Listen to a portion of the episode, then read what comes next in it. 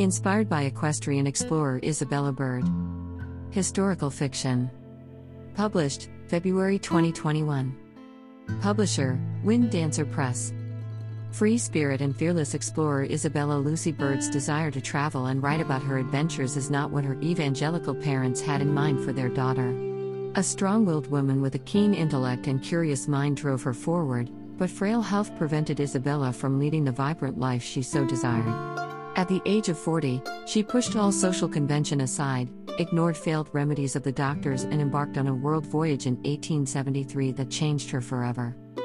A six month detour in the lush Hawaiian Islands gave her new strength and stamina. A tenacious horsewoman, she rode with Hawaiian natives up the flank of Kilauea to the fiery home of the goddess Pele's and into the depths of Waipio Valley where the gods come close. From there, she determined to explore the wonders of Colorado, where she rode 800 miles solo on her mare Birdie. In Estes Park, she met an unlikely soulmate in the form of the mercurial character named Rocky Mountain Jim. She prevailed upon him to guide her up Long's Peak. Jim shared the majesty of his realm, allowed her to know the embrace of the wild, and opened the floodgate to repressed sensuality. Hers is a story of raw courage, tenacity, and unflagging desire to be true to her destiny. Excerpt from Embrace of the Wild. Hilo, Bust. The narrow track, now slippery with red mud, was treacherous. My mare struggled for traction with her legs sliding out from under her. Cascade streaking white down the cleft of the pali dislodged rocks that rattled down the mountain. At times the rain was so dense, I lost sight of Kalani, who forged ahead undaunted. We crossed several smaller gulches with rushing water up to my horse's belly without incident. But, when we arrived at the lip of Hakalau Gulch, lost my conviction. Foaming water broiling in a riotous rush to the sea had risen halfway up the side of the water corridor. Limbs of trees and leaves swirled in a muddy chaos below. The thunderous sound of breakers crashing on the sea cliffs filled me with dread. If I didn't drown in the river, I would surely be crushed on the rocks by the pounding sea. I decided I would prefer spending a night in the rain on the shore over attempting this crossing. Two native men on the other side of the raging torrent had lassoed the horse of a woman trying to reach the other side.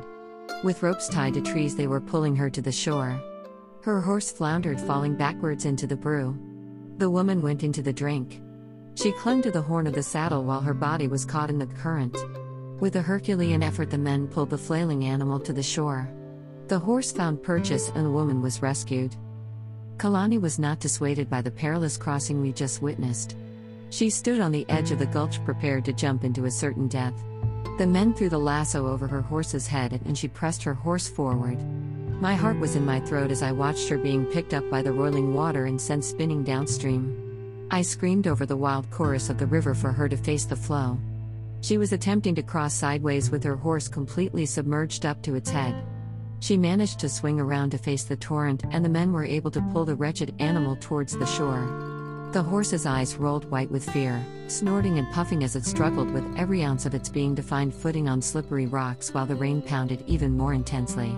Kalani managed to gather herself back onto the horse as it lurched up the far bank of the river. I could only hope for her that her husband's affections would be rewarded in kind. I made my decision not to follow her lead to a sudden death. But, as I was about to turn back, a lasso was draped around my mare's neck. Without so much as an are you ready? I was pulled into the rolling drink. Instantly immersed up to my neck, I had no choice but to press forward. I spurred the hapless animal beneath me with all my might. She was swimming toward the far side, but we were drifting towards the sea. I yelled for help over the roar to no avail. My screams were swallowed in the roar of the ceaseless foaming rollers below. This looked to be a sad ending to my newfound freedom. From shore, Kalani screamed, Spur! Spur! Spur! Both men were on the rope they pulled taut around my horse's neck. They secured their feet on boulders and grunted with each pull, giving a small release so they did not choke her to death. The animal was gasping and gave out a sorrowful whinny that shook her entire body. I was lifted by the water out of the saddle. My arms were being pulled out of their sockets as I clung to the big horn of the Mexican saddle. The rain was blinding, and I was about to let go and join the spirits in the underworld of Po. Suddenly, my mare found a reserve of strength and lurched forward. With the help of the men pulling her, she was able to swim close enough to the shore to scramble up the slick wall of mud and out of the torrent. Upa finally arrived with a mule in tow. The men tossed him the rope that he put around the creature's neck. He deftly hopped rocks, dove into the muddy brew, and navigated the charging river like an amphibious creature leading the mule behind him. He laughed loudly when he reached our party on the other side. Lucky we get here today, Upa said. My horse stood trembling. My teeth chattered involuntarily. The tumult of blinding rain had not ceased. I didn't feel lucky. About the author Linda Ballou has long admired Isabella Bird, the plucky Englishwoman who rode with abandon in the Hawaiian Islands and the Rocky Mountains in 1873 74.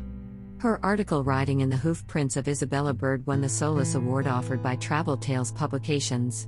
Embrace of the Wild is a tribute to a courageous woman who crashed through social barriers to become the best loved travel writer of her time. This historical novel also demonstrates Linda's personal conviction that nature can be our salvation. A theme that runs through all of her work. Nothing pleases adventure travel writer Linda Ballou more than seeing gorgeous country from the back of a good horse. She has had the pleasure of staying at guest ranches in Montana, Wyoming, Colorado, Arizona, and California, along with horse treks in Ireland and Ecuador. Her articles have appeared in Equus, Horse Illustrated, California Riding Magazine, and numerous travel publications. Her story Irish Mist recounting her cross country jumping adventure in Ireland appeared in the anthology Why We Ride.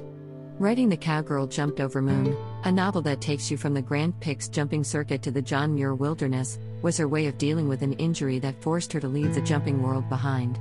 Cowgirl was a finalist in the Indie Excellence Awards and was the founder's choice at the 2017 Equus Film Fest in New York. Contact links. Website. Twitter. Facebook. LinkedIn. Promo link. Purchase link. Amazon.